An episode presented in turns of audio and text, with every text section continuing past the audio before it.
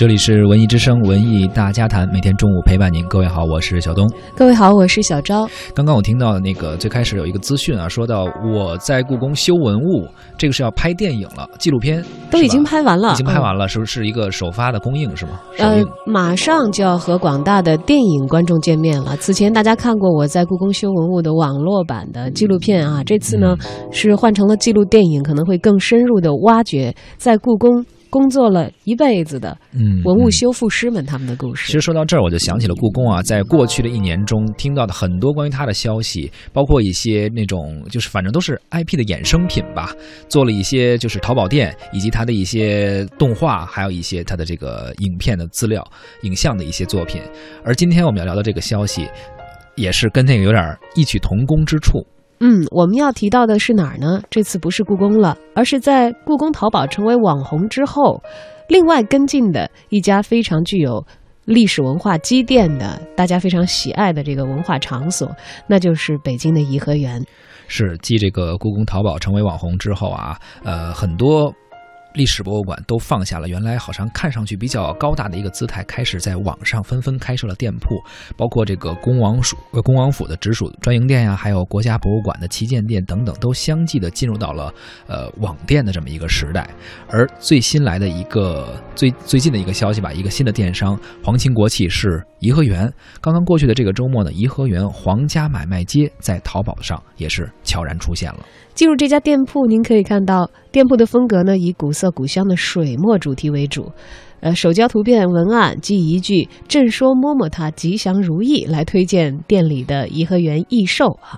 颐和园呢有四只独一无二的神兽，如果您去过，可能已经是看到过它们了。而通过这样的一些属于颐和园的独特的文化呢，也衍生出来了很多的周边产品。目前店铺内的主要销售产品涵盖了家居饰品、办公文具和旅游纪念品等等。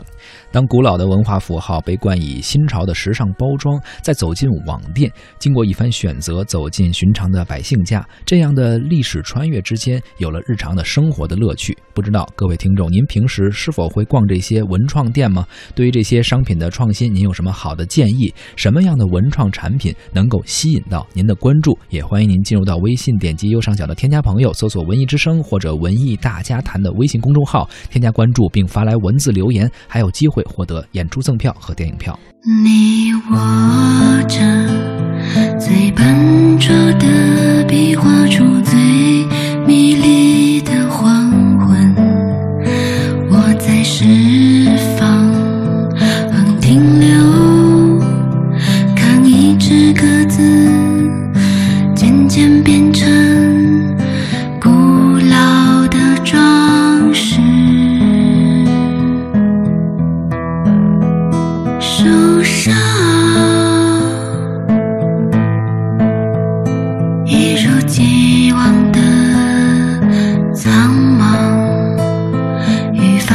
地上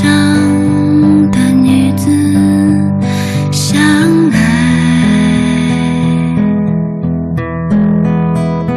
她什么也没有，她什么也没有，落进最后一片树叶，他们只是彼此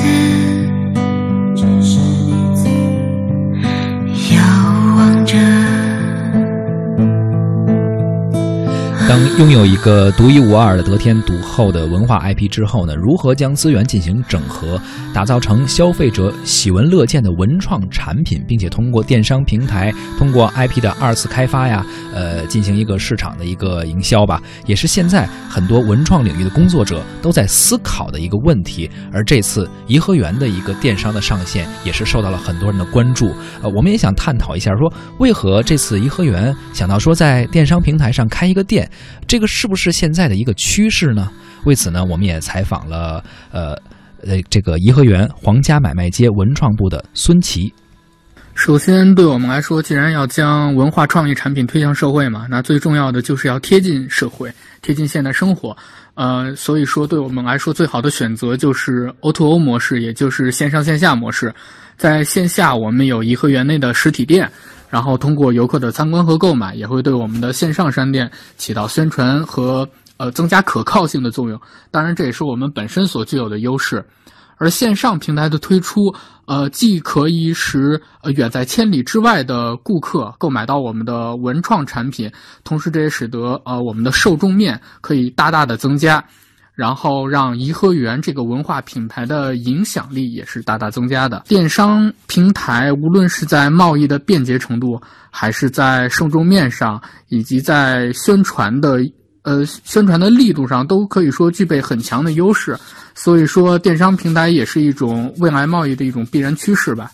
哎，我们通过这样一个采访也了解了，可能确实是一个趋势啊。呃，但是颐和园最具有竞争的优势 I P 又是什么呢？它最核心的文创产品又是什么呢？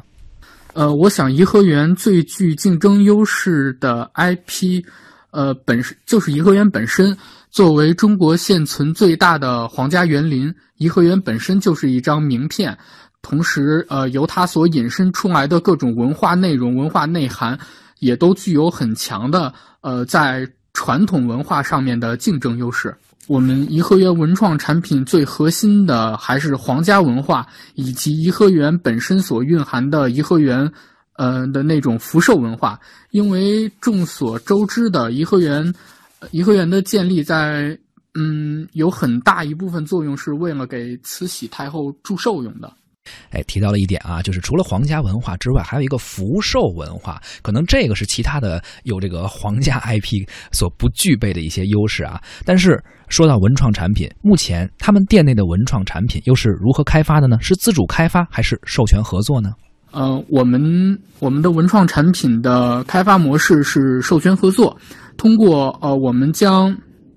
授权给呃与我们合作的商家，然后由他们开发出。呃，符合我们要求的，呃，具有颐和园文化内涵的文创产品，然后我们会将这些文化产品挑选出符合我们要求的质量以及呃资质质量合格的产品，放在我们的颐和园皇家买卖街上。嗯，目前买卖街上线的时间还比较短，客户的反响又如何呢？在先期，我们的嗯线下展出和销售过程中。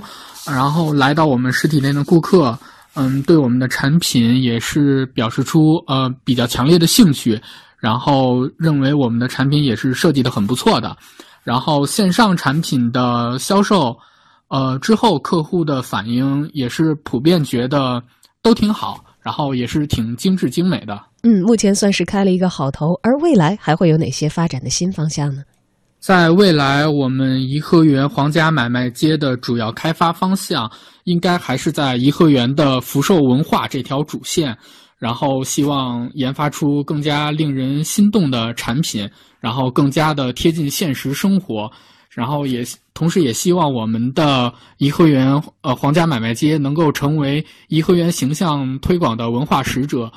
同时可以为呃。推广传统文化，贡献出我们自己的力量。其实像此类的店铺啊，他们都会有一个共同的特点，就是拥有一个非常巨大的一个 I P， 而这个 I P 不是一天两天产生的，而是通过浩浩的荡荡的历史才给它积累起来的。但是同样有一个问题，就是这些店铺这么多啊，不光是只有你颐和园有。那么在这些店铺中，你又怎么能够找到自己的优势呢？通过刚刚这个颐和园皇家买卖街文创部的孙琦的采访，我们也感觉到他一直在强调一个说福寿文化，这个算是同样是皇家 I P 中的一个差异化，找到自己那个核心。对产品的类型呢，其实可能也不会太受固定的限制啊。对，他找到一个核心之后，可以衍生到很多嘛衍生品嘛，可以很发散。对，它有可能是我们传统。所理解的一些旅游纪念品，比如说生活的小用具啊啊，这个文具啊、饰品啊、服饰配件啊，还有冰箱贴啊、手机壳啊、记事本啊、钥匙扣啊等等等等。但其实此前呢，我觉得在我们国内的这些文博单位啊，进行这个线上纪念品商店大爆发之前，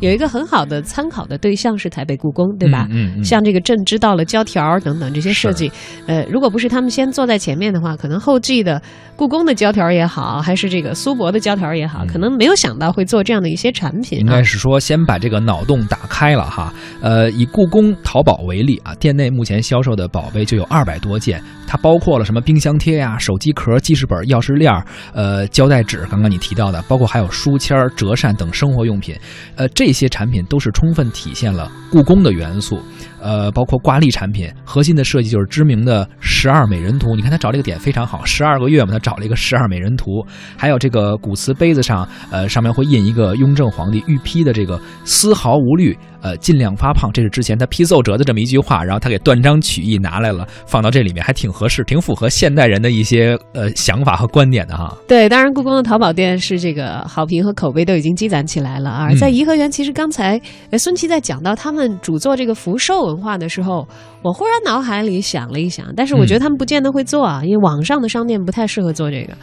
他们如果做一个呃像生日蛋糕啊什么之类的东西，啊、对, 对吧？或者寿桃什么的也可以，是不是？对，这个好像应该销路应该不愁吧，对吧？是 是, 是。虽然我们都知道这个慈禧太后那会儿还可能没有生日蛋糕这么一说，对。但是这个像嗯福寿类的，尤其是祝寿类的这些文化，其实在今天可能已经有新的内容了。嗯、你把那些传统的元素，可能融入到现在人他熟悉的生活方式里面，让大家接受的方法来，可能也会是挺有意思的一。你看那个恭王府那个天猫店中，他就推出了一个产品，它的卖点就是说这个福嘛，叫天下第一福。北京恭王府镇呃镇园之宝就是康熙皇帝亲笔写的福字牌，呃每天去这个王府请福沾福气的游客都络绎不绝，所以他们就借着这个福字，借着它的知名度，打造这个差异化，所以也是推出了什么五福系列呀、啊，包括原版的刻画的福字啊等等，印在宣纸轴上等等，呃，呈现在各种方式吧，也是找到了他自己的这个核心。嗯，此外，由于恭王府曾经是知名的历史人物和珅的官邸，因此呢，恭王府旗舰店的产品还涵盖了 Q 版的和珅的玩偶，嗯，还有这个和珅抱元宝、和珅杯钱袋等等这样的一些造型啊。所以也不难看出啊，说依托现有的 I P 的影响力和资源，然后他们去大力的开发这些周边，也是这一类型店铺的呃常用的一个产品策略。而接下来要做的那是什么？因为你毕竟这些产品是要卖给消费者的，得有通过市场的认可，就是你要采取什么样的方式能够跟消费者进行一个沟通。现在呢，和年轻人群体的沟通，我觉得还是有一些思维上没有打破的一些限制，嗯，比如说窄窄的，大伙儿就想到卖萌，想到辣眼睛啊，嗯、这些其实我觉得很粗浅。刚开始的时候觉得还比较新鲜，对，啊、现在其实你像比如说人家故宫已经玩得很溜了，你再去做一个后来者，嗯、我觉得苏博有一些路子不妨借鉴一下。嗯、像我曾经在苏州博物馆买过纪念品，我是觉得很感动的。一个是这个文征明，当时他们做了一个文征明的特展。就是这个也是这个江南才子嘛啊，嗯嗯，他有一个青瓷的杯子，呃，应该是这个天青色的，应该是仿这个如瓷的那个釉色，但是我现在不知道它，嗯、对对对对，嗯、我不知道它现在严格的划归在哪里，它肯定是做的比较简单的，嗯、但那个杯子器型很漂亮，然后底下呢就是文征明的一个印啊。哦，它的那个杯子的底下是像一个印章一样做的，我本来觉得只是这个杯子很好看哈，后来我在家里用那杯子盛水喝的时候，它有的时候是热的，杯子底下就会有那个水汽嘛，你有一个印儿，那个印儿正好就是一个印的形状，你会觉得这个感觉很好。而且他们还有一个纪念品是什么？因为文征明曾经手植过两颗藤，是什么藤来着？我忘了是紫藤还是什么藤，就在苏博的庭院里一直长，到现在那两颗藤都还在。他们现在有一个纪念品是什么呢？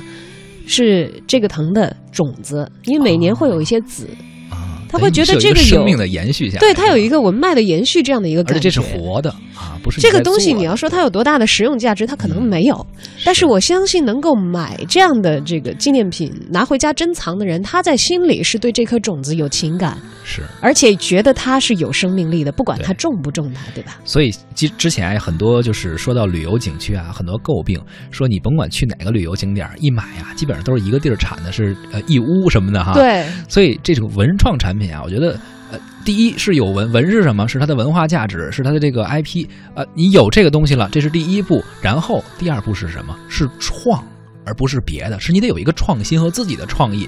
之前没有的那些东西，故宫做了有了，现在你是不是得再做一些新的，延续原来的？可能不行。那么到底怎么样才能把这项丰富的资源，对，变成让老百姓喜闻乐见的产品呢？我们也邀请到了文艺大家谈的特约评论员胡克飞，听听他的想法。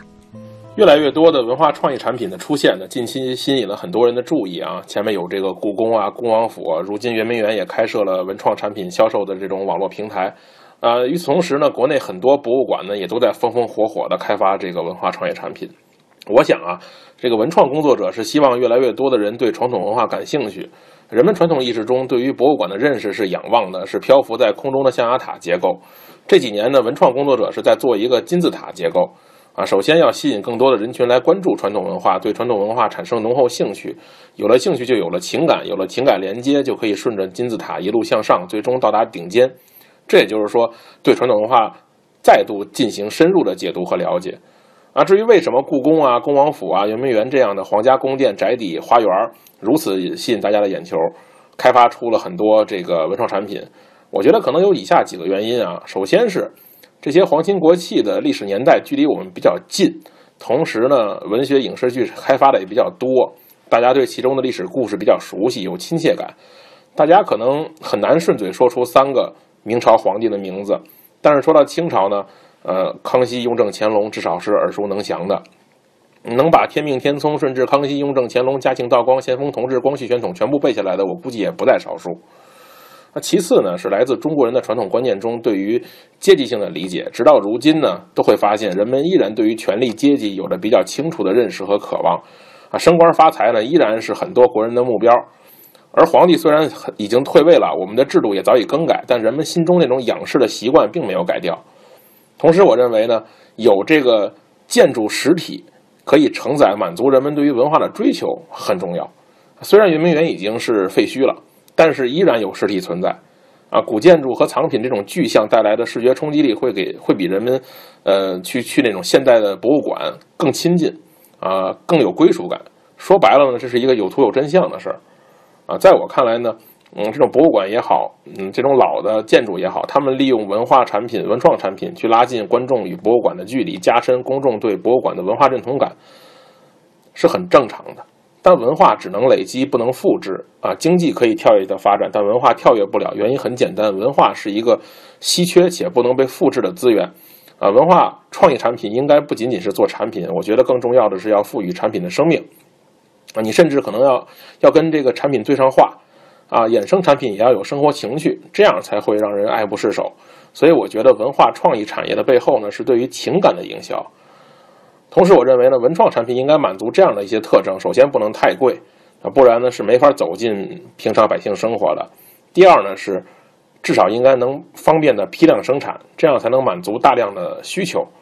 啊。其次你可以以这个博物馆的藏品为依托呀，再然后我觉得设计上需要在创意上下些功夫，让百姓喜闻乐见，愿意买单。文创产品文化很重要，创意更重要。如果所有的文创产品都是展品复制的摆件，我估计不会有人买的啊。我个人就买了很多这个故宫的文创产品啊，其中就比如说有雨伞啊、扇子，这两个东西基本上在夏天我都会随身带着。所以我认为呢，生活用品是文创产品的突破口啊。我建议呢，开发出更多耐耐用性的生活用品啊。人们虽然有钱了呢，但是没有人会重复购买两支同样的中性笔，即便是上面画着皇帝的脑袋。